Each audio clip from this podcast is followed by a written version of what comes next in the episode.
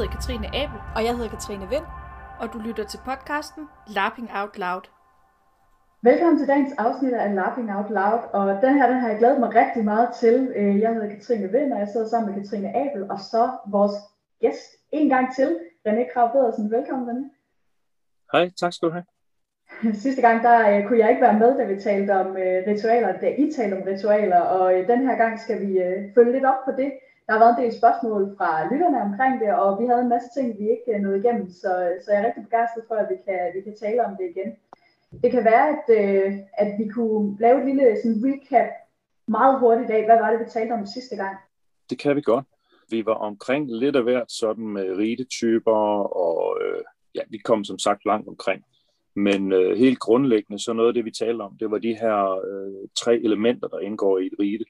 Altså det tekniske element, det vil sige de fysiske handlinger, vi står og foretager os. Det kommunikerende element, det vil sige der, hvor vi klipper en, en betydning eller sammenhæng ind i, øh, i den verden, vi står i, eller den mytologi, vi bevæger os i. Og så den ønskede effekt, altså det, vi forsøger at lave om for os eller, eller vores omgivelser. Øhm, og noget af det, vi snakkede om sidst, som kunne være spændende at tale videre om, det var nogle af de her, jeg vil nok vil kalde, øh, hvad hedder det, det tekniske element, altså hvad foregår der undervejs? Øh, hvad for nogle helt konkrete ting kan vi gøre? Så snakkede vi lidt om, at øh, riget i udgangspunkt er en social handling. Det vil sige, at det er noget, der har en samlekraft for os. Øh, det er noget, der kan være historiefortællende for os, og det er noget, der i min optik helst skal gøre, at man kommer derfra med en eller anden følelse opstemthed eller nedtrykthed, det kan være alt muligt, jubel, begejstring, men at, at det vi gør med de her riter, det er at prøve at sætte nogle følelser i hinanden. Ja, og rigtig tit så hænger, som du jo også siger, René, så hænger det hele jo sammen. Altså så når vi øh, kommer til nu her og, øh, og forsøger at dykke lidt mere ned i teknisk element, så er det jo med baggrund i, som du siger, det kommunikerende element, men især også i forhold til den ønskede effekt.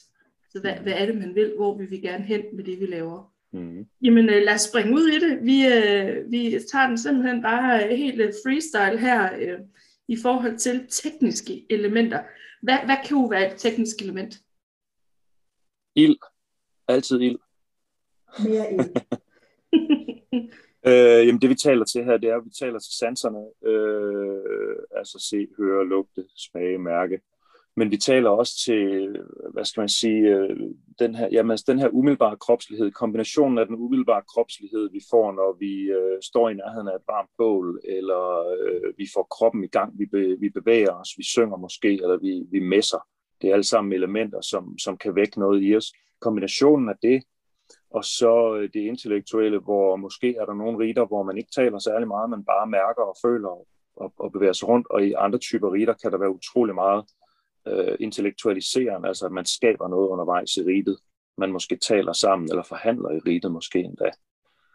Øh, så det er nogle ting, man kan tænke på i forhold til, nu får jeg lyst til at samle lidt op på, på noget af det, vi talte om til allersidst sidste gang, nemlig hvordan man egentlig bygger, bygger riget op. Øh, at øh, det er en god idé at tænke over, hvad det er for en effekt, man ønsker at opnå, og så prøve at gå lidt baglæns derfra og sige, hvilke typer elementer kan jeg putte ind for at få den effekt til at ske. Så hvis den effekt, jeg gerne vil have til at opnå, den skal være meget sådan primal og mærkende, så er det sgu nok meget fedt med noget ild, eller noget råben, eller et eller andet. Hvis den effekt, jeg gerne vil opnå, det er noget eksponering af karakterer, og deres baggrundshistorier eller deres indre tanker, så skal jeg måske have nogle elementer, der tillader mig at stille spørgsmål til nogen og sætte, sætte situationen lidt på spidsen for nogen, så de skal bekende noget over for gruppen for eksempel. Og elementer i den slags, det kunne jo så godt være øh, hvad hedder det, at, at man øh, giver nogen en eller anden form for symbolsk talerør. Så når du står med den her i hånden, så kan du kun tale sandhed. Øh, så hvad ved jeg, måske er det bedstemors, øh, hvad hedder det, øh, sådan en lytte, i den der, man sætter for ørerne for at kunne høre ordentligt, hvad der bliver sagt. Deleslynge-agtigt. Ja, ja. Eller, eller måske er det en talepind, øh, eller et eller andet andet. Måske er det tungen fra en, øh, den afskårende tunge fra, øh, fra en fjende. Ja, hvis man skal kigge på det sådan helt konkret, så er det her det er jo noget, som øh, vi to faktisk bruger sammen, når vi spiller. Øh, René, øh, René og jeg, vi har spillet rollespil sammen siden jeg startede, hvor jeg stadigvæk spiller min første karakter i en kampagne sammen med René. Det er, det er noget, hvor vi blandt andet bruger et bål, hvor, vi, hvor bålet er ligesom et centrum for, at vi, vi mødes og spiller, og at det er en gennemgående faktor igennem hele det her blod, vi afholder. Øh, og jeg synes, det er rigtig interessant det her, du siger med at få nogen til at tale sandt, for eksempel, eller, eller bruge en prop på den måde. Et øh, rigtig spændende rite, du på et tidspunkt har lavet, det har været at have en pose med, med sten eller med små genstande, og øh, så er der ligesom en, der er den. Det kunne være en leder eller en, man gerne vil udspørge. øh, og for hver øh, genstand, man tager op af posen, der øh, skal de svare på et spørgsmål fra en rundt om cirklen, så alle er med til at stille spørgsmål til den her karakter apropos det her med, hvordan kan man lave et rite, der måske er mere karakterspil end en følelse, øh, som, øh, som kan være med til at skabe noget senere. Øh, der kan det blive enormt intenst, at der ligesom er en, der bliver put on the spot, som måske ikke bliver stillet til ansvar normalt, og så bliver de tvunget til, så længe der er noget i den her pose, og, øh, og svare på de her spørgsmål fra cirka. Ja, og, og vi kan prøve at kigge på øh, vi kan prøve at kigge på nogle af enkelte elementerne i, hvordan det rite er opbygget. Fordi øh, hvad, er, hvad er tanken med at lave sådan en rite? Det er at få noget karaktereksponering. Så hvad er en effekt? Det er at stille nogen i midten af cirklen, så alle kan se dem, og dermed får man også lejlighed til at rollespille sin ansigtsudtryk for åben skærm. Øh, sit kropssprog og det hele. Så er der den her pose, som du nævner, og det er bare sten, der er i den. Hver gang nogen stiller et spørgsmål, så ryger der en sten op af posen. Ritet kan kun stoppe på to måder. Enten så løber man tør for sten, og det var de spørgsmål, der var, eller også så vil den, der står i cirklen, ikke svare. Og det er et lille greb, som gør, at man som den, der er on the spot, kan få lov at slutte riget på en dramatisk måde, eller hvis man synes, nu bliver det uinteressant, der kan være, det må du selv bestemme som spiller, men du har mulighed for at lave en lidt dramatisk exit, vil jeg sige, det nægter jeg at svare på. Ja, det skaber en tidspres for alle andre. Sådan, jamen, der er et vist antal spørgsmål. Vi ved ikke præcis, hvor mange. Vi ved ikke, hvornår vi løber tør. Så it better be good. Så i virkeligheden, så er det jo helt konkret at have, noget, have et fysisk element med sig, som på en eller anden måde faktisk kommer til at skal øh, danne rammen for det her ritual. I det her tilfælde er det sten i en pose, det kunne være øh, øh, det ved jeg ikke, musiknumre på en playliste, eller, altså det, kunne, det kunne være alle mulige ting, men der er noget fysisk, som hele, alle deltagerne ligesom kan binde, kan binde ritualet op på. Ja, og hvis vi skal snakke lidt til, hvordan det binder sig ind i verden eller mytologien, så hvis det var nummer på en playliste, så kunne det være, at det passer sig til et, øh, ja, hvad ved jeg, et disco-scenarie eller et, øh, et teenage øh, coming of age øh, svære spørgsmål, øh, leg af en eller anden art.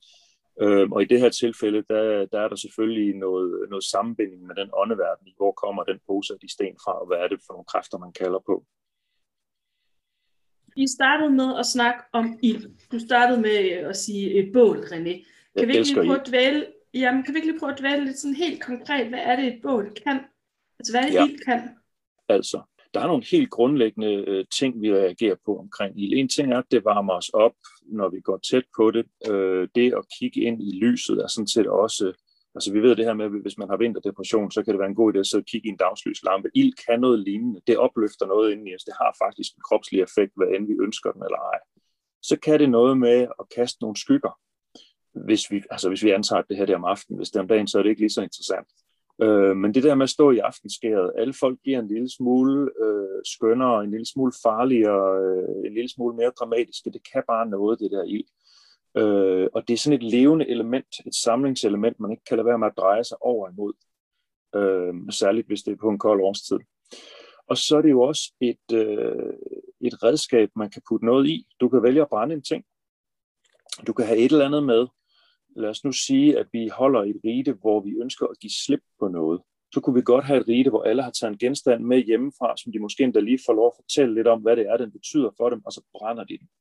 Eller vi har en eller anden dukke af, af nogen, som vi lader gå rundt, og hvad jeg lige kan sige nogle afskedsord, og så brænder vi den dukke, så giver vi den til ilden, og så har vi sluppet et eller andet på den måde, eller offret noget øh, eller man kan vente om at kalde det en eller anden form for straf, at man, at man lægger noget i, i bålet, som nogen ikke vil have med. Man kan bruge det så mange ting, men det, at du har en destruktiv kraft, du kan bruge der, det, det kan være en virkelig god effekt, og øh, ting tager tid om at brænde, så det øjeblik, du har lagt noget på, så kan du også stå der og kigge på det et stykke tid, og så er der ligesom, en, så er der ligesom et rum til at stå og rollespille lidt om det.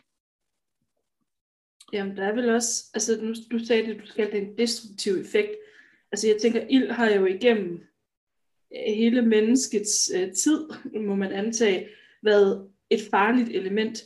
Altså fordi det er et element, som selvom vi har brug for det til at lave mad, til at få varme, til at tørre ting med whatever, så er det også samtidig et element, som hvis ikke vi passer på det, hvis ikke vi er forsigtige omkring, hvordan vi håndterer det, mm. kan være dræbende.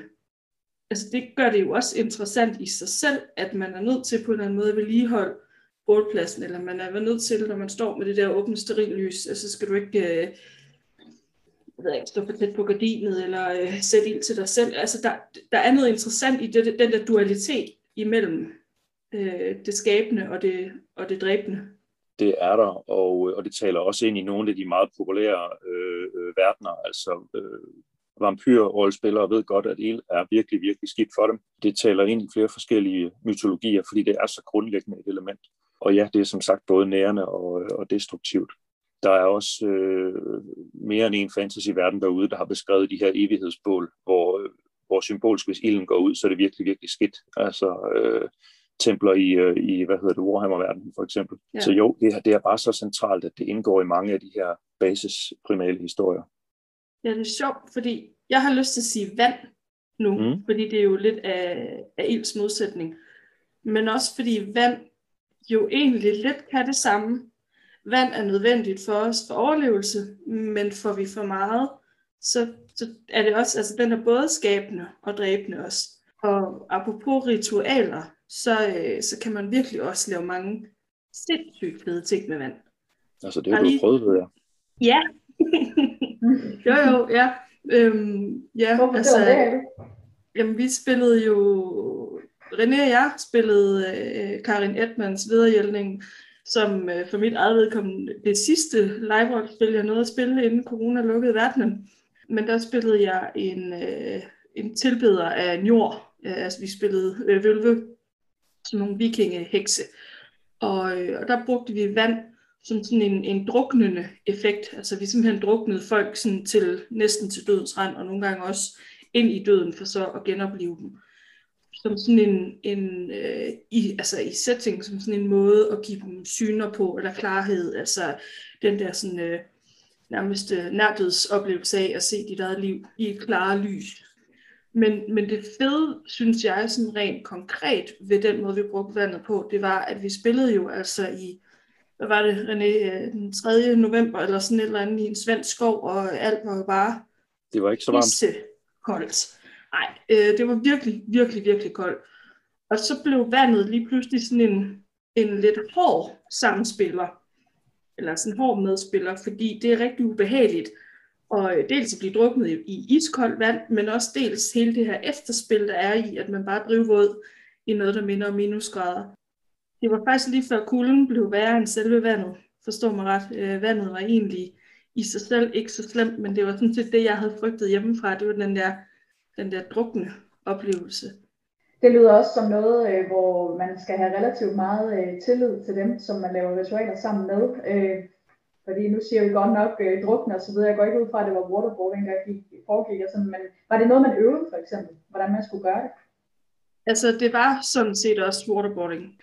Der var en metode, som, øh, som arrangøren gerne ville have, at vi brugte. Det var sådan en ned på knæ foran en balje med vand, og så øh, at man ligesom havde øh, vedkommendes hænder om på ryggen, sådan så man kunne øh, signalere, om man ville op eller ned. Sådan så det er 100% var den knælende, der havde kontrollen over, hvordan det her det skulle foregå. Men der er jo også nogen, som er den ene eller den anden fysiske eller mentale grund ikke magter at knæle foran et, øh, et kamme med vand, eller ikke mm. øh, magtede at have hovedet øh, ned under vandet i et kar. Så der akkommoderede vi ligesom og, og kalibrerede, hvordan kan vi så gøre. Og det var for eksempel sådan noget at vi havde sådan nogle C-bånd, som vi også i ritualer brugte til at binde om, om øjnene på hinanden, så vi var blændet, mens vi druknede, fordi drukningen i sig selv var åbenbart ikke slemt nok. Men det kunne man jo også brugt, bruge sådan apropos sådan noget øh, waterboarding, og så blev båndet lagt over munden, og, øh, og vandet blev dryppet ned, eller hældt ned over hovedet på folk, og så bækkede det ligesom en, en drukning der. Øhm, der var mange forskellige måder at gøre det på, i, men, men pointen var hele tiden det der med at lege med sådan, øh, det er jo sådan lidt en breathplay egentlig, man laver, at, at det er det der med at fingere, at man ikke kan få vejret. Det der bare er med det, det er, at du jo reelt ikke kan få vejret. Altså, så du er nødt til at være enormt god til at kalibrere med dine medspillere, og du er nødt til at vide på forhånd, hvad der sker hvornår det sker, hvordan det sker. Der skal være måder at tappe ind og tappe ud, og altså, det, det, der er rigtig meget sådan øh, intern spillersikkerhed i det. Og det synes jeg egentlig også er fedt. Jeg kan godt lide at lege med de der farlige elementer, men hvor det bliver gjort på en tryg måde.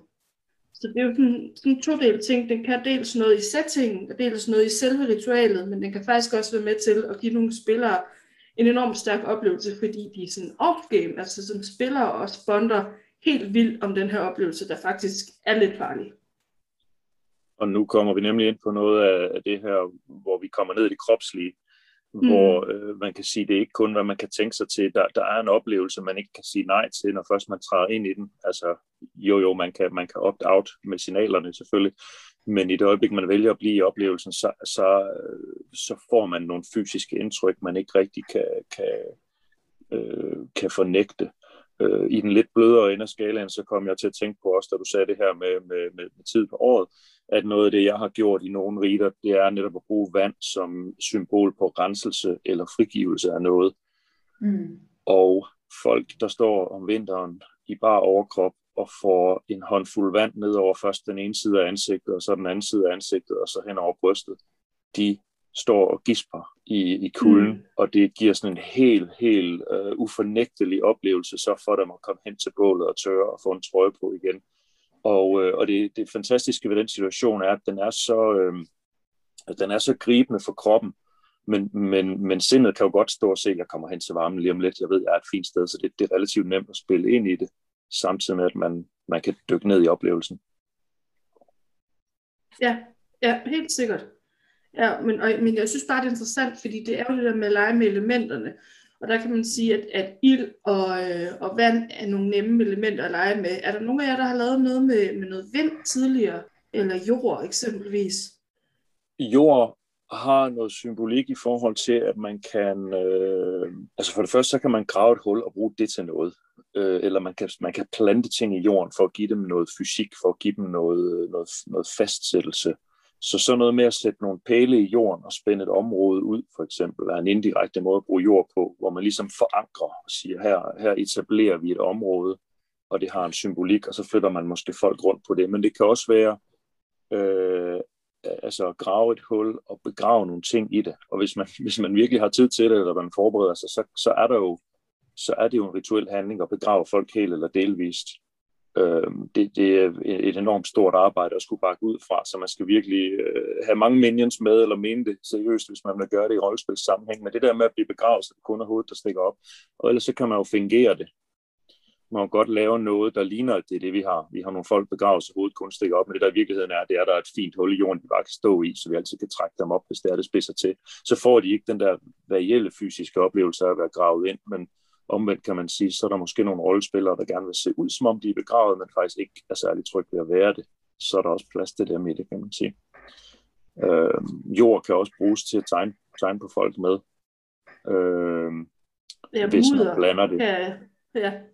Kan bruges til meget også. Mudder ja. kan bruges. Man kan, man kan tage noget jord og blande det med sod, øh, øh, hvad hedder det, likør fra en flaske, øh, spyt, øh, blod, altså hvad, hvad man nu lige har for hånden fast jeg til at sige. Hvad der giver symbolsk mening, kan bruges til at tegne på folk med.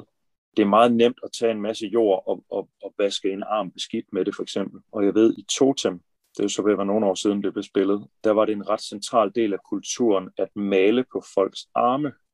Det var så ikke et rite, man holdt, men det var en rituel handling, der hele tiden foregik i den her kultur, at man havde nogle tegninger på sine arme, som, som, øh, som symboliserede, hvis jeg husker ret, noget om, hvem man var, og hvem der... Det var også en måde at danne bånd til hinanden på, så hvis folk kom og hjalp mig med at tegne mine ting op på min arme, så dannede de også bånd til mig og vise, så fik jeg måske lidt status i gruppen af det. Det, øh, det mindes jeg, at det har været mudder eller, eller sod. Jeg tror, det var en eller anden form for, for muddermaling blanding. Altså, jeg sidder her og tænker, Vind, da vi spillede mulder i Riben, den øh, gode gamle Lamia-kampagne for ja. 14-13 år siden. Ja, ja lang tid. Myten om Lamia, sådan dengang uh, fantasy skulle være fantasy, men stadig skulle være selvskreven. Der spillede vi en race, som tilbad elementerne. Du spillede i øvrigt mod vind, gjorde du ikke det? Nej, det var dig. Jeg spillede mod dig. Nå ja, undskyld. Sorry, det var mig, der gjorde det. Nå, never mind. Men pointen var, jeg, jeg kan huske, vi, vi lavede jo tit ritualer, hvor vi inkorporerede alle elementerne, og det blev sådan lidt trivielt med, at så havde man noget aske for, uh, for ild, fordi vi måtte ikke have åben ild, og så havde man en fjer for fjer, og et stykke jord for jord, og lidt vand for vand. Så vi lavede også noget med at tænke meget i lokationer, i forhold til eksempelvis elementerne. At så i stedet for at have en fjer for luft, eller at man pustede hinanden i, uh, i hovedet, fordi så er der luft, så stod man op på en bakke ude på heden, hvor luft, altså vinden ligesom var en del af det sted, man var. Mm. Øhm, så det kan man jo også, man kan jo altid tænke, nu snakker vi meget i forhold til elementer, men det behøver det jo ikke være. Det kan også være i forhold til en følelse eller en æstetik eller noget, man gerne vil have frem, at man kan vælge selve øh, placeringen af sit ritual. Og have en ritualplads. Det kan jo også bare, hvis man er ude og lave fantasy-rollespil i skoven, kan det jo også være fire forskellige steder, man har et banner stående, og så pynter mm. op på en eller anden måde. Det er jo ikke, fordi det behøver fysisk være lokationen, man har. Men jeg synes faktisk, det der med, med luft og vind, altså det er faktisk den sværeste, hvis det, man det skal gå ind på elementer. Øh, jeg har også haft nogle af de fedeste oplevelser med det, fordi hvis man, øh, nu, jeg spiller noget, hvor, hvor øh, stormen er enormt vigtig øh, som, som en form for ånd for mig, øh, og en, en ånd, som jeg følger. Øh, og det er det fedeste, når det blæser, som det gjorde forrige weekend, øh, hvor det blæser så meget, man næsten ikke kan høre, hvad de andre siger, og så en af de andre spillere står og råber op i trætoppene, ikke lige nu, øh, til, til den ånd, jeg prøver, øh, eller den jeg følger, mens, øh, som overdøver alle andre. Fordi så siger det lige pludselig noget om mig, og det er at spille mig op på, på noget, som, som jeg har gjort noget ud af. Så hvis man lige kan få det til at passe med de der vindstød, eller det blæser lidt rigeligt, så er det fedt, men jeg synes, den er svær til, sådan, til normale forhold. Det kan være svært at planlægge vejret, men øh, hvis man ellers er, er, er vel hjemme i sin rider, øh, så kan der være plads til at tage en improvisation ind. Jeg har da haft nogle gode momenter en gang imellem, når det lige begyndte at regne på det rigtige tidspunkt, eller, eller endda torden og lyn på det rigtige tidspunkt, og så lige sørge for at skifte tempo i ridet, når det sker. Altså tage det med ind som et element, og hvis man så er rigtig heldig, så kan det jo faktisk være, at det også stopper igen på et tidspunkt, hvor man kan nå en kulmination i ridet, og så har man lige været fuldstændig fast power øh, den dag. Øh, men det er svært at planlægge tordenvejr altså, det er, jo, det er jo det, der i øh, sådan dramaturgisprog, øh, dramasprog, det hedder serendipitet, det der med, når noget mm. sker sådan, øh, på det rigtige tidspunkt, helt tilfældigt. Øh, apropos myten om Lamir, så har vi faktisk været til øh, sådan lidt klassisk, øh, kedeligt råberitual, nu var der en eller anden øh, søjle ting, der skulle tilbedes, og la la la, men hvor øh, det netop begynder at blæse op, og hvor der er et lyn, der slår ned lige i det øjeblik, ypperste præsten ligesom har sit eget klimaks. Og det i sig selv, det kan gøre det mhm. mest kedelige, ligegyldige ritual, det fedeste ritual i verdenshistorien. Fordi det var bare timing. Jeg har lyst til lige at nævne, fordi vi har været omkring det et par gange, en lille advarsel til folk derude, der, mm. der tænker, det der med aske og ild, det lyder meget fedt. Vær lige opmærksom på, at hvis man smører aske i ansigtet, og man står og sveder lidt, så kan man godt risikere at skabe øh, en, en basisk øh, øh, forbindelse i ansigtet, og altså hvis man står længe med det, øh, får, får sår eller ar af det, det, det kan komme til at ætse. Ja. Jeg tror, der skal en del til, om man skal stå et stykke tid. Altså, jeg, jeg har da i hvert fald brugt aske nogle gange. Det er noget lige at være opmærksom på, at det skal ikke være et projekt til flere timer, så skal man nok bruge noget maling i stedet for. Ja, og det, øh, jeg har skrevet her på mit, øh, mit noteark, der har jeg skrevet øh, babypulver, altså modermælks erstatning til at kaste på bål, fordi det kan give nogle høje flammer det er mega fedt. Men igen, som vi snakker om lige før, pas nu på, fordi det er, man skal lige lad være med at gøre det op af et stråtægt hus, eksempelvis. Eller hvis alle spillere omkring er viklet ind i teltdu, som smelter ved synet af, af ild, ikke? Men ja. Øh, ja.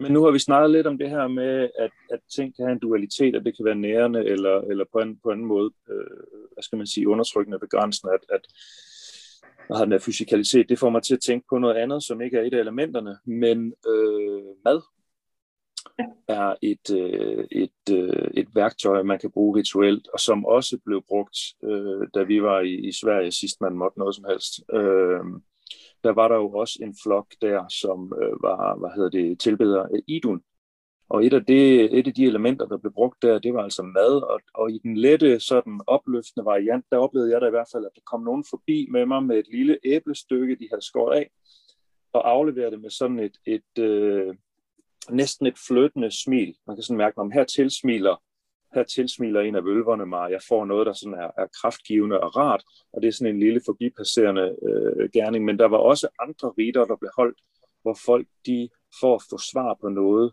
blev nærmest tvangsfodret, eller skulle spise ting, der var meget, meget ubehagelige at indtage. Og så er vi igen tilbage i, at der sker noget i kroppen, som kan være svært at arbejde med. Og mad kan også have øh, andre effekter. Det kan klistre, det kan lugte. Jeg tror, der var mælk involveret øh, i nogle af de der ritter. Øh, ja, så, så den kropslighed, der er i, i indtagelse af mad og omgang med mad, som jo også bare binder ind i en masse kulturelle referencer for os, kan bestemt også have symbolsk effekt i riterne.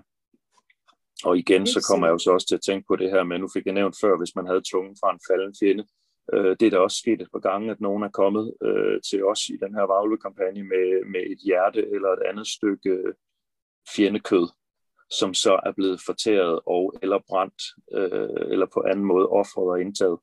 Øh, hvordan har I så gjort det helt praktisk? Lad os snakke uh, totalt lavpraktisk. Ja, det kan hvordan laver man, hvordan fækker man øh, organer? Jeg har også en lille smule erfaring med det, men hvordan har I gjort det tidligere? Det, det må jeg blive der svare skyldig, fordi der dukkede nogen op med et stykke øh, kalveliver fra slagteren, og så tog jeg en bid af det. Jeg er begrebet af stemningen. Ja. øhm, så så hvad, hvad kan man fake? Altså, jeg ved ikke, hvordan man faker et stykke kød, fordi de gange, jeg har, vi har haft brugt hjertet af en fjende, der har vi simpelthen købt et svinehjerte. Der har vi købt et, øh, der har vi simpelthen købt et, et svinehjerte og brugt det. Og dem kan man godt bruge, som, øh, som en gjorde, øh, hængte om halsen, altså gå med tre hjerter om halsen, men det kunne også være noget, man satte på et spyd og, og varmede over bålet og, øh, og spiste det. Det kommer lidt an på, hvad det er, man egentlig har gang i. Øh, men i nogle af de her, øh, vi, vi lavede et rite nu er vi så faktisk tilbage i Sverige igen, der lavede vi jo et rite med hjerter, hvor vi værvede folk til dødsguden øh, Hel. Øh, vi værvede, værvede folk til at være besætning på, øh, på skibet Navlfar. Og det gjorde vi ved, at vi så havde fortalt en historie om, at da de lå og sov sidste nat, der hentede vi deres hjerter ud af brystet på dem. Øhm, og så, øh, så kom de jo så her øh, om aftenen til det her rite, hvor vi så gav deres hjerter til, til held. Og det gjorde vi jo så ved at at ofre det, de her, det har jo så været svinehjerter, men altså ofre dem hen over bålet og, og smøre det her blod ud på, på nogle folk, det nu også gav sig. Øhm, om der var nogen, der spiste af dem, kan jeg så ikke lige nu huske.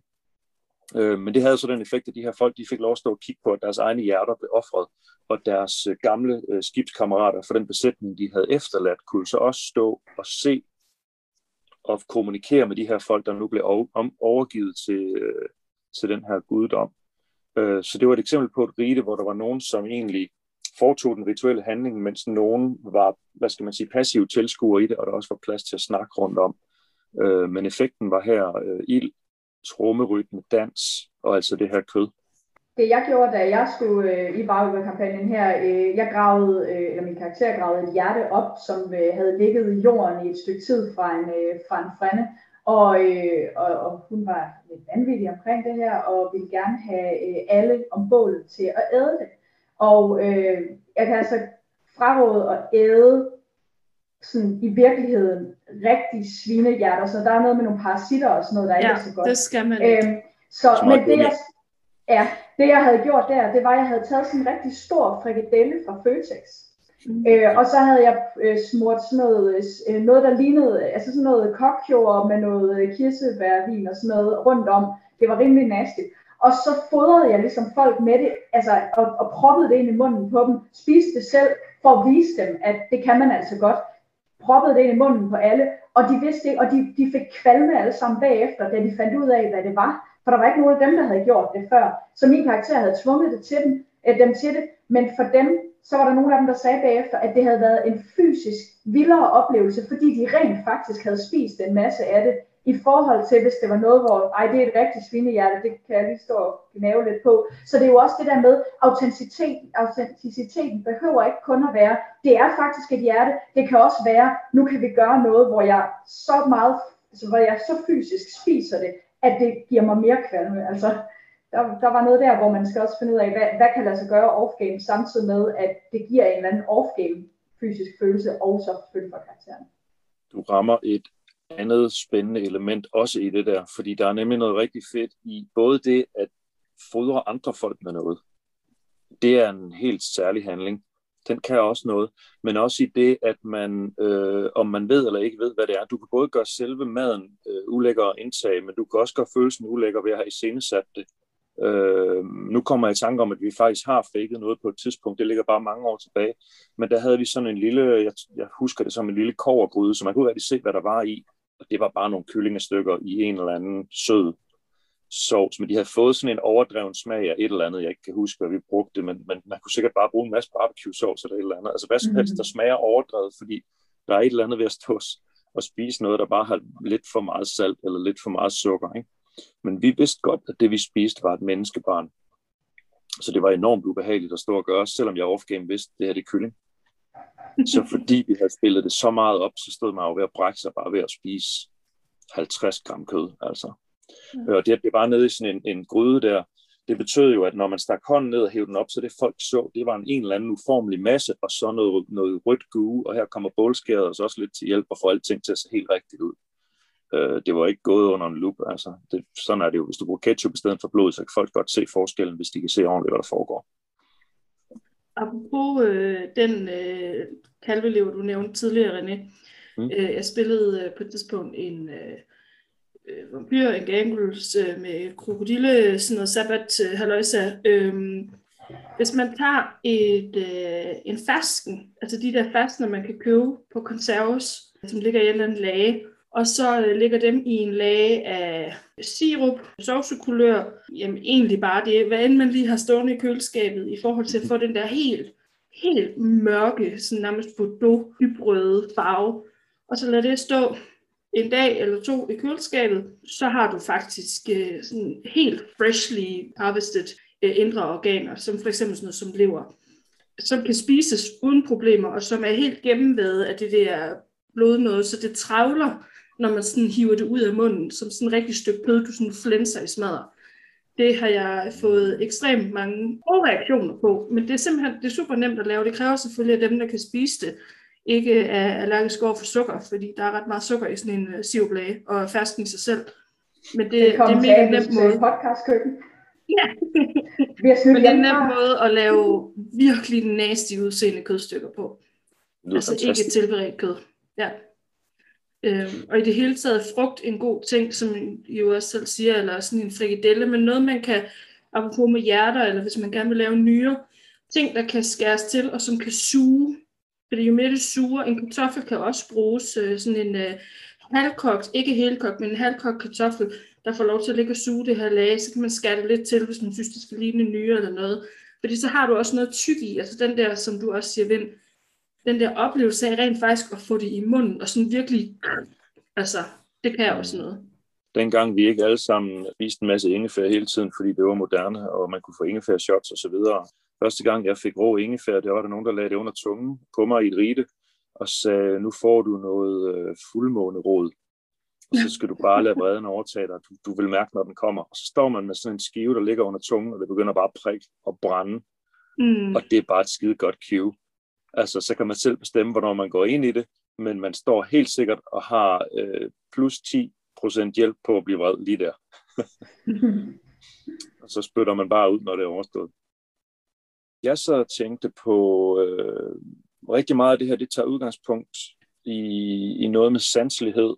Øh, jeg tænker også, der er noget i de symbolske øh, ting, vi gør. Det vi talte om i, øh, i sidste, sidst vi mødtes, det var det her med at lave en, øh, en cirkel på jorden, som nogen skal stå i. Øh, det var noget med at vaske folk på, øh, på hænder og, og i, i hovedet. Man kan jo tænke på, hvem man, hvad skal man sige, hvem man øh, fastholder eller befrier i hvilke situationer. Så sådan noget som ræb, bind for øjnene, øh, lænker, øh, eller, eller simpelthen at, at male, male øh, besværgelsescirkler på gulvet, som folk ikke kan træde hen over, eller bruge salt, man lægger ud. Det her med at afmærke et område, er som regel et rigtig, rigtig øh, brugbart element til, til visse typer ritter, øh, og kan klart anbefales, fordi man giver folk en afgrænsning at interagere med.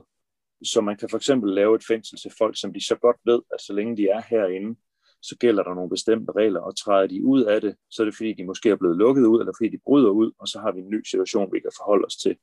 Øh, og det er en måde at synliggøre øh, noget, noget af det her grundelement, vi talte om sidst.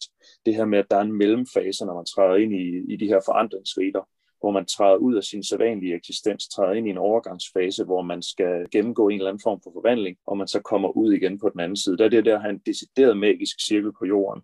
Det kan være et ret stærkt greb. Har I prøvet sådan noget? Ja, jeg tror det første gang, jeg blev introduceret til et ritual, der var det nærmest fast ingrediens, du skulle have en magisk cirkel. Altså sådan den der fysiske magiske cirkel. Og den gang, hvor vi ikke vidste bedre, der lavede vi dem jo i øh, salt øh, i skovbunden, hvilket man i øvrigt skal lade være med, fordi det dræber vegetation, så det skal man øh, rigtig meget lade være med. Men det var, det var jo simpelthen sådan en fast inventar, at der skulle være en eller anden cirkel. Enten skulle den holde noget inde, eller skulle den holde noget ude, eller begge dele går vi jo lidt tilbage til det der klassiske pentagram igen også, ikke? Altså, der skal være en eller anden sådan tydelig markering af, hvor vi er i forhold til hinanden og i forhold til ja, resten af verdenen. Men det kan man jo gøre på mange måder. Man kan jo også gøre det, at man markerer dem, der deltager i ritualet, i stedet for at markere selve stedet, så sige, jamen alle dem med en blå hånd i hovedet, eller alle dem, der nu får udleveret et bånd, øh, det er jer, der deltager, eller der kan være forskellige grader af deltagelse. Nogle får måske stukket et instrument i hånden, andre får måske stukket en røgbombe i hånden. Altså, der, på den måde kan man jo også lave denne her, ja, jeg vender helt tilbage, tiden tilbage til de magiske cirkel. Den er, det er jo sådan lidt et begreb, der bliver brugt i lidt forskellige niveauer, øh, men, men forstår mig ret. Man kan også markere indgangen, altså man kan jo lave en transition ind i ritualet som kan være både fysisk eller, øh, eller en del af ritualet i forhold til, jamen du sagde noget tidligere, at man skal renses. Det kan også være, at man skal træde igennem en døråbning, øh, eller man skal kravle under øh, et eller andet. Altså, der er virkelig mange måder at lave sådan en, et rum. Altså, det er jo virkelig en rumdesign, vi er også lidt ude i her. Ja, det kunne også være, at alle dem, der, øh, der er de voksne, de er malet i ansigtet, og nu kommer de, de tre unge, som skal have maling på for første gang i deres liv, voksenmaling.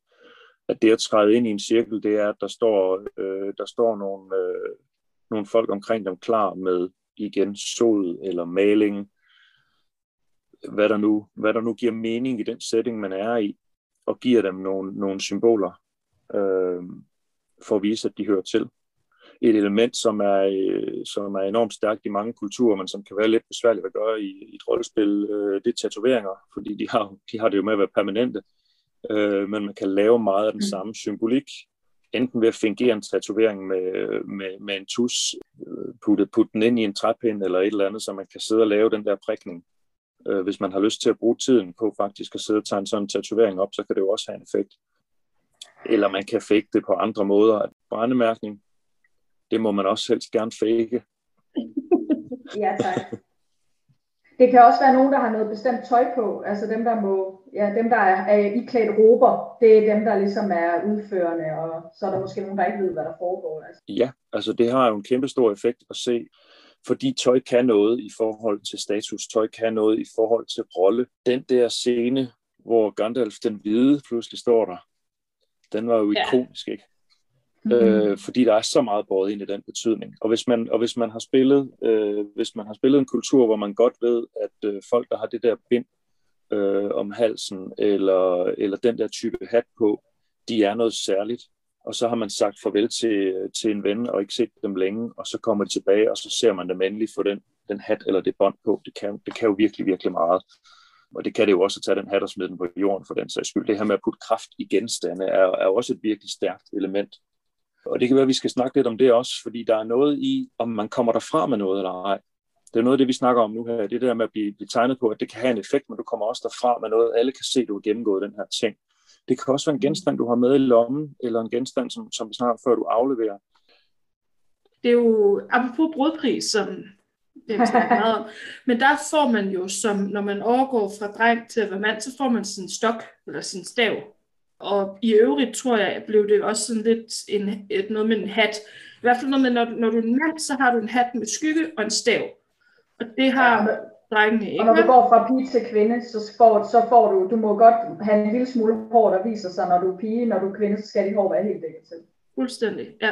Og det er jo enormt simpelt, men vi er jo igen ude det der med transitionen, ikke? og vi er ude i, at det er bundet op på noget fysisk.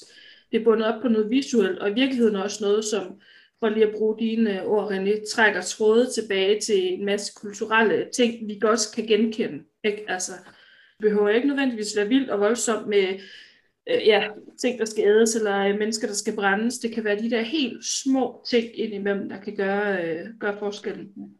Det taler jo til kalibreringen af den kultur, man, man er i, enten øh, lige at starte med at spille, eller har spillet i et par dage. Øh, I brudpriseksemplet, der vendede vi os hurtigt til, at mænd gik tilknappet. Så da man lige knappede en lille smule op i skjorte, øh, i, hvad hedder det, i, i håndåbningen ved skjorten der, og viste en lille smule af et håndled, så var det faktisk øh, ret meget hud i den kultur, der lige ja. kom frem der. Og det har bare en effekt. Mm. Øhm, og lige præcis det, I nævner her med mænd og kvinder i, øh, i den kultur, der var der jo en i et af spillene, som, øh, som, som egentlig havde været pige, men så var løbet bort og havde opført sig som dreng og kom tilbage og forsøgte at tage mandsriget og havde et mandsnavn, eller et drengenavn, der skulle blive til et mandsnavn. Ikke? Og den person fejlede, og der skete den meget, meget dramatiske ting i det rige, at, at vedkommende drengetøj blev taget fra dem, og de fik en kyse på, og hvad der ellers var af kvindesymboler, fik håret dækket til og blev kaldt et kvindenavn derefter og en meget, meget brutal indføring i, øh, i kvindernes øh, del af samfundet lige der, og den var voldsomt synlig for alle. Ja, ja stokken, stokken blev brændt, øh, knækket og brændt, altså som, der er aldrig nogen vej tilbage, selvom du egentlig føler dig som en mand, så øh, er du tvunget ned de her normer. Og bare for, altså vi kommer tilbage til alt det her med, med indgame og så videre, jeg vil bare lige hurtigt nævne, at det her med ritualer kan jo faktisk også være en metateknik, som man kan bruge øh, som, som designer. Øh, jeg bruger den for eksempel øh, ved, at øh, når jeg har haft nogle enormt lange øh, rollespil, jeg har været, øh, været øh, GM for, så, så beder jeg faktisk spillerne om, at de går op og skifter til deres normale tøj, før de kommer tilbage til efterfesten. Eller, fordi de, altså, de har været i fem hele dage i denne her verden, og jeg har brug for, for at kunne, for at kunne designe hele den oplevelse, til og med efterfesten og efterfølgende, og få dem revet lidt ud af det, så har jeg brug for, at de møder hinanden som mennesker, og de får navneskilte på, hvor det er deres rigtige navn, fordi de kan risikere at spille sammen med nogen, som de ikke ved, hvad hedder off-game, men de føler sig som hinandens bedste venner, hvis der er meget bleed. Så det kan være det med at skifte tøj, det kan være at øh, gå fysisk over en eller anden tærskel, det kan være at spille et bestemt stykke musik, der har været hele vejen igennem, og så nu ved vi, at vi er færdige. Men den der transition kan også være en god sådan en game-off-game øh, transition. Helt sikkert, og det, ja. det er vigtigt at være bevidst om de der forskelle, og jeg tror også, det er noget af det, vi leger med, i, øh, når, når et rite foregår i spillet.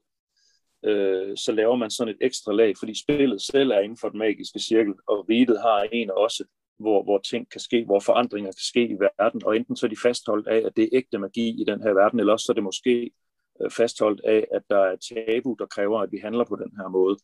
Øh, I i brudpriseksemplet, hvor nogen har gennemgået rite og fået et køn, der ændrer det jo ikke på, hvad de er øh, hvad hedder det, biologisk udstyret med. Øh, og derfor så var der nogle interessante tabuer i den kultur, hvor der var to kvindekroppe, hvor den ene altså var en mand i den her kultur, og de dannede par, og så talte vi ikke mere om det. Og hvor kom de der børn fra, det var heller ikke så vigtigt at vide. Øh, hvor i andre, der vil det jo være en magisk ting, hvor, hvor, hvor det hele ligesom følger med, og det er rollespillerne, der, der leger øh, spiller, at, at den reelle forandring øh, eksisterer. Du sagde, øh, vi snakkede, du snakkede lidt tidligere om det der med at komme øh, væk fra et ritual med noget, en genstand ja. eller en tatovering eller andet, og så gik det lige op for mig, at øh, i denne her weekend øh, havde jeg den øh, helt ekstremt store fornøjelse at få lov til at vi min lillebror og hans hustru. Og øh, de havde bedt os om at lave den her, selve den her hvilesesceremoni.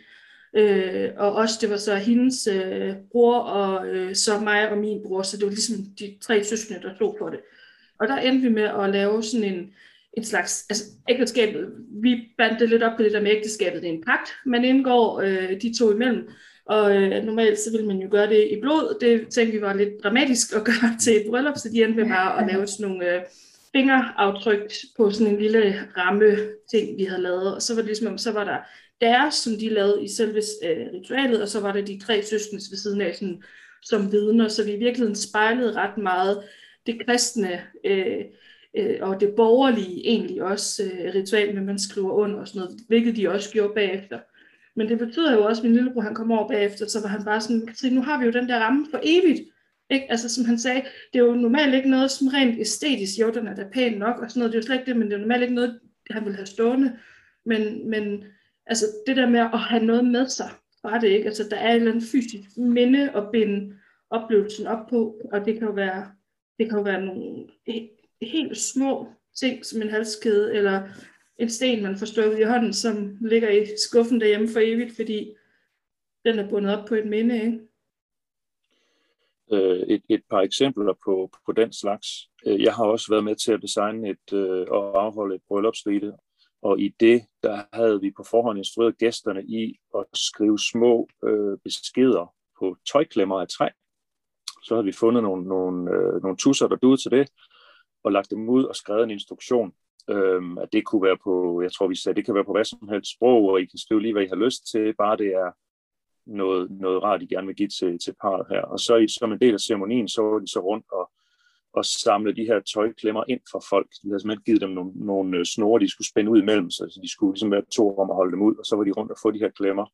Det havde den effekt, at det, det var lidt sjovt, øh, lidt sjovt i selve den rituelle handling og bruge lidt tid på at komme rundt og lige se alle folk i øjnene, og man fik lov at give dem en lille gave.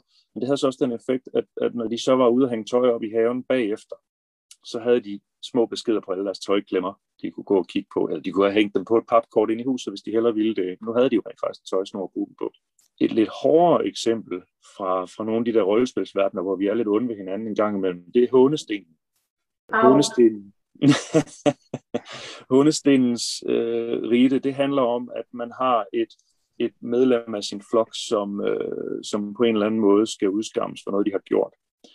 Øhm, og så lader man den her sten gå på omgang i flokken, og alle folk, de undergår så måske også en tvangshandling, hvor de hvad de vil eller ej for flokkens skyld, så skal de øh, sige noget hånligt om den person, eller de personer, der står i midten. Og når den sten så har gået på omgang, og hele flokken har lagt en masse skib i den, så får man den øh, hængt om halsen og får besked på at gå med den i en periode, og det kan måske være et år for eksempel.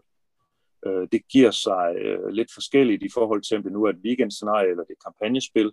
Fordi hvis det er et kampagnespil, så kommer man jo så tilbage til hver spilgang og har den der på i nogle timer, og folk ser det der symbol, den der hån på, at man har gjort noget skidt, og man kan mærke den fysiske vægt af en lille bitte sten, der hænger der. Og, og det kan jeg garantere for, øh, det, det er en fornøjelse at komme af med den igen. Det kan man godt se på folk. Øh, den sådan sten, den bliver aldrig leveret tilbage på en, på en gelinde måde. Den, øh, den får man ret kontant tilbage i, i hånden. Øh, men det kan også sagtens virke i tre dage, hvor man så måske vil skrue op for intensiteten på det, og rent faktisk øh, øh, skubbe folk lidt ud af flokken og lade dem mærke, hvad der er, der sker der. Ja, det behøver jo ikke engang at være, være en genstand. Det er jo et godt eksempel på det, men øh, det kan også være en status-ting. For eksempel, når man har noget med mad, dem der spiser først, øh, det er dem, der har høj status at man så bliver pålagt, at selvom man har høj status, at man så skal spise sidst, og det bliver meget tydeligt for alle dem, der sidder omkring en, og det bliver ubehageligt for dem også. Øh, så selvom det ikke er en genstand, at det så stadigvæk er, er noget, en meget social straf. Jeg kan se, at vi har snakket længe efterhånden, øhm, og det er jo mega spændende. Jeg tænker, at vi skal snakke lidt om, øh, hvis vi sidder og brænder ind med nogle ting, som vi synes har været rigtig virksomme, og måske øh, tage det lidt lidt, lidt hurtigere øh, gennemgang på nogle, nogle tips og tricks, vi synes har været fede. Og jeg kan se, uh, René, du er allerede på. Masker. Ja. Masker. Lad os snakke lidt om masker. Masker er helt fantastiske, fordi de giver, øh, som, som vi også talte om som begreb sidst, de giver alibi. Forstået mm. på den måde, at når du får en maske på, så får du på en eller anden måde øh, en frihed til at være en anden, end du plejer det er selvfølgelig interessant for rollen at kunne udforske noget, som rollen ikke nødvendigvis vil gøre, men det er ofte også interessant for rollespilleren, fordi nogle gange så er vi også selv lidt generet i forhold til, hvor meget vi har lyst til at skære ud, selvom vi har en rolle, der giver os lov til det så kan masker altså noget, fordi i det øjeblik, man får en rævemaske på, så bliver man en lille smule mere snu og lusket, øh, fordi det er den stereotypiske fortælling, vi har om reven. Og får man en ravnemaske på, så kan det være, at man bliver ja, ja, lidt flyvsk. Det kan være, at man, øh, man begynder at beskæftige sig med dødstemaer, hvis det er den form for mytologi, man er inde i. Eller man bliver det her stjælende, går efter alle de funklende ting, dyr. Der, altså igen afhængig af, hvordan kulturen ser det. Og det kan også være mere, det behøver ikke være dyremasker, det kan også være mere øh, øh, symbolske masker. det blev udforsket rigtig, rigtig grundigt i det rollespil, der hed Persona for en del år siden, skrevet af Maja Krone og Ryan Rode, så vidt jeg husker hvor ens maske var, hvis jeg husker ret, en rolle i samfundet, så man kunne have en vagtmaske for eksempel, eller man kunne have, hvad ved jeg, en administratormaske eller et eller andet. Det vil være mange år siden, vi spillede det. Men den der maske, den ændrer folk. De, øh, de skifter kropsholdning, når de får den på. De begynder helt automatisk at hoppe lidt rundt eller rank ryggen. De opfører sig mere brysk eller mere kærligt, eller hvad det nu er, masken taler til dem om. Og så i nogle riter, der kan det være en måde at sige, at vi skal have repræsenteret nogle holdninger på, for eksempel. Sige, at vi skal have en nar, vi skal have en, der gøjler, en, der, en, der stiller alle de fjollede spørgsmål øh, og betvivler kongen. Øh, og vi skal have en, der står for, for hermagten, måske, øh, som skal, nu skal de her øh, dyste om, om vi, om vi skal forsøge at besejre fjenden med, med styrke, eller vi skal øh, forsøge at tage dem med list. Og så kan man putte alle mulige elementer rundt om det. Og man kan endda lade masker gå på omgang så, så, så de her stemmer kan få forskellige måder at, at blive brugt på. Ikke? Ja, fordi lige det, du siger der, det er faktisk noget af det, som jeg har prøvet tidligere, som har fungeret rigtig godt. Det er det der med at have nogle personer eller nogle karakterer, som er bundet op på de her maske, og så lade dem gå rundt, sådan så at forskellige spillere får lov til at have den samme person eller den samme karakter igennem et ritual, og dermed har det samme alibi til at prøve nogle ting, som de normalt ikke vil prøve. Og det kan være enormt effektfuldt, men det kræver selvfølgelig, at man på en eller anden måde har kalibreret det. Øh, om det så er off-game inden scenariet, eller om det er som en del af opsætningen i scenariet. Altså, vi snakkede jo også om sidst det der med, at man sagtens skal kalibrere dels i løbet af et scenarie, men det er egentlig også dels i løbet af et ritual. Det kan jo være lidt forskelligt. Er der nogle udfordringer med masker? Altså, fordi jeg sidder lige her og tænker, jeg kan huske, at jeg engang har lavet et maskeritual i en skov til et egenhærs-scenarie. Jeg kan ikke huske, hvilken et af dem. Det var mega fedt, af alle de grunde, vi lige har snakket om. Men det var også ekstremt udfordrende, fordi vi kunne ikke se en skid. Det var mørkt øh, i forvejen, og der var skov, og der var alt muligt andet, og så får man sådan en maske på, hvor man får sådan semi obstrueret en syn. Øh, det skal man bare lige være opmærksom på. Det, det, kan, det kan være en udfordring.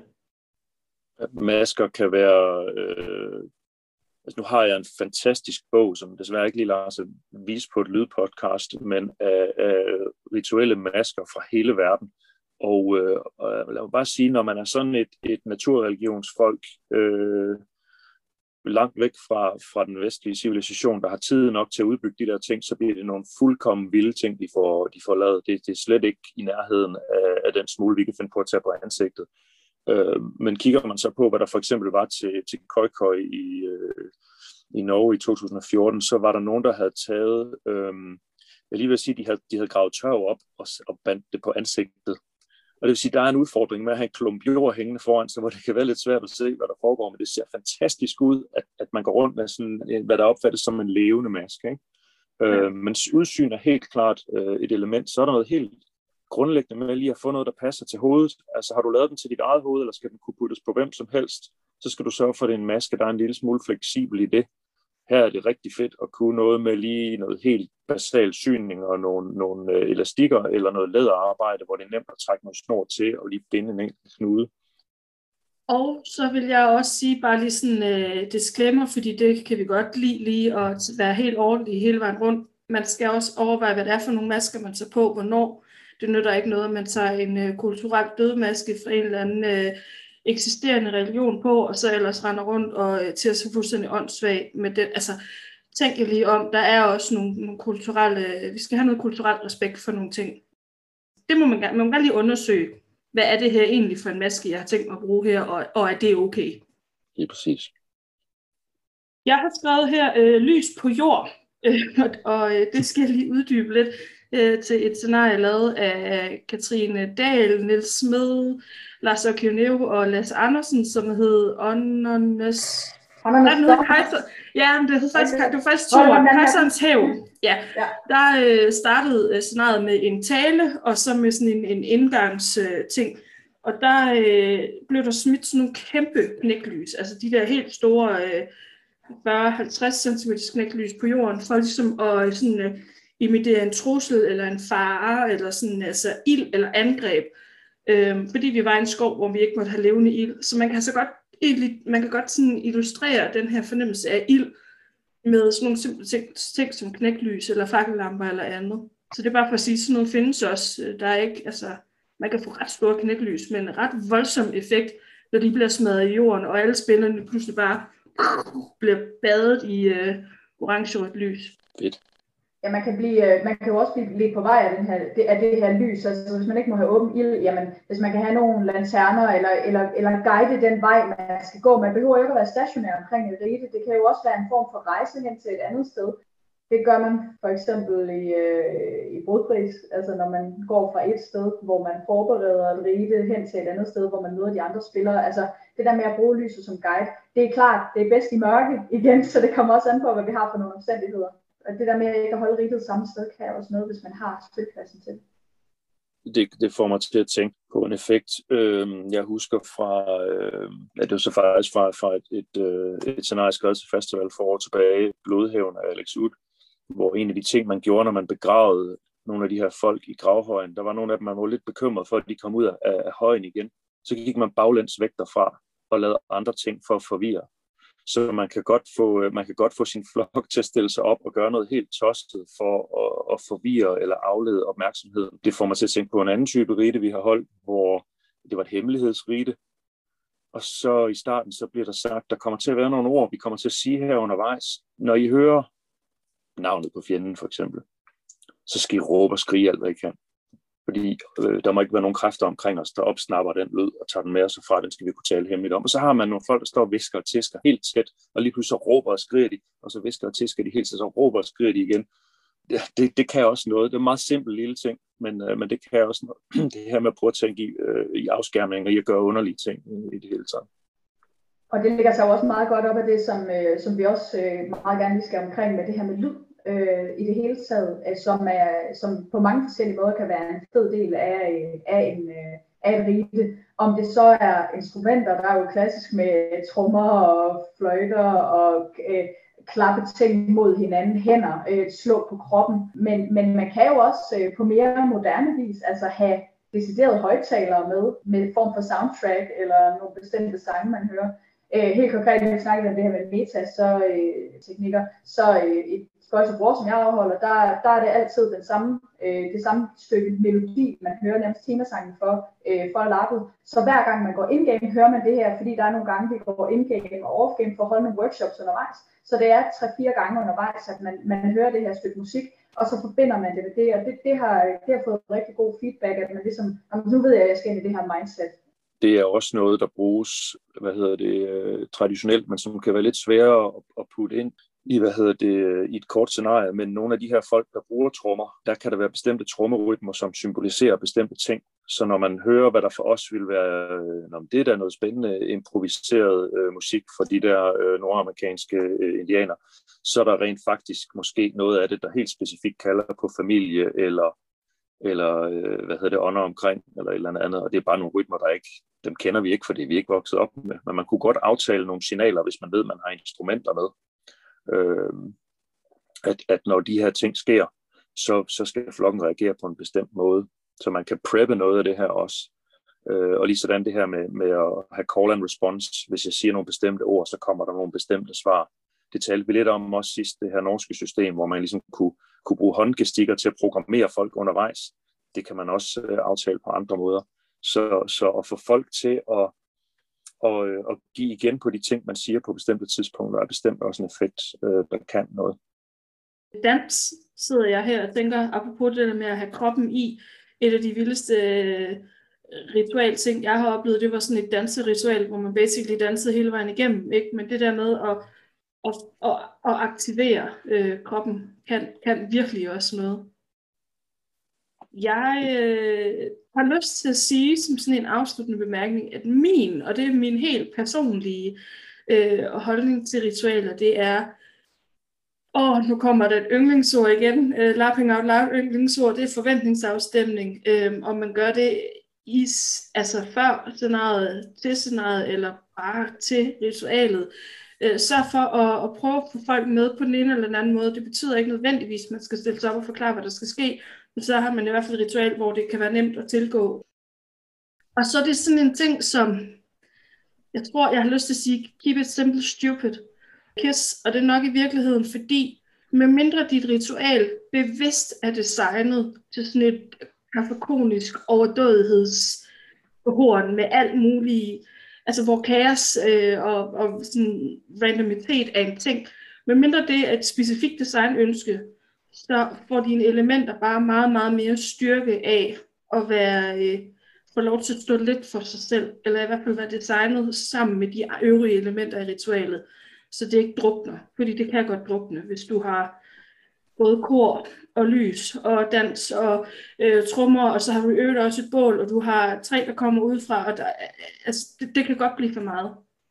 Helt, helt enig, og vi var lidt inde på det øh, sidst vi snakkede sammen, at jeg, jamen, jeg har fuldstændig samme holdning. Hellere komme ud og prøve noget simpelt, end at, end at totalt overdesigne det. Fordi hvis man overdesigner, så har man øh, en hel masse elementer, der skal spille, og så risikerer man sådan set at stå og være, øh, hvad skal man sige, afvikler på et eller andet, i stedet for også at være med til at mærke det og, og spille det. Øh, hvis alle ting skal klappe, så er man også nødt til at træne det. Lige så vel som hvis man gerne vil synge en sang, så skal man kunne ordene. Så pas på med, hvor, hvor, hvor, øh, hvor kompleks en sang man får stillet op. De simple elementer, hvis de er velvalgte, de kan virkelig, virkelig meget. Et af de første, vi snakkede om i dag, det var sten i en pose. Det er hele riget. Det er sten i en pose. Og så er der noget med at sætte, øh, så er der noget med at sætte en setting omkring det. Øh, men selvfølgelig er det fedt at kæle lidt for den der fersken øh, blod øh, kød idé, du havde fat i der, fordi det er jo bare fedt at have den der wow-faktor. Man godt kan se folks øjne, de lige spiler sig lidt ekstra op, og det giver noget at stå med det selv og, og mærke det. Men, men nu vi lige er på det her med, øh, med, hvor meget der skal være i riget og forventningsafstemning, som du siger, så er der sådan en, en lille krølle på det også, det er at være opmærksom på, om man spiller i en verden, hvor der er forventninger til regler. Altså, hvad kan og hvad kan ikke lade sig gøre i den her verden. Øh, det er sådan noget, jeg tror, Vampire-spillerne i hvert fald løber ind i en gang imellem at øh, der stiller sig nogen op og gør noget, og så står man og tænker, det, det, der, det ligner da noget af det der Tremere-magi, de har gang i, det kan man da ikke på den måde, eller jeg ved præcis, hvad der foregår, og nu skal jeg lige blande mig. Altså hvis man mm. trækker på nogle elementer, som de andre spillere genkender, eller som der konkret er regel for i den setting, man spiller, så lige have det med ind og sørge for, at de folk, der deltager i det, de er med på lejen, kan man sige, øh, så de ikke øh, kommer til at blamere sig på en måde, der trælser ud op på bagefter, ud op efter bagefter. Og med den gode pointe, René, der tror jeg, at Vind og jeg, vi vil sige tak for den her gang. Og tak fordi, at I lyttede med derude. Find os på Facebook og lad os vide, hvis der er et emne, du gerne vil have, vi tager op, eller en gæst, du gerne vil høre fra. Det var alt for denne gang. Du lyttede til Lapping Out Loud. Mit navn er Katrine Abel. Og jeg hedder Katrine Vind. Tak fordi du lyttede med.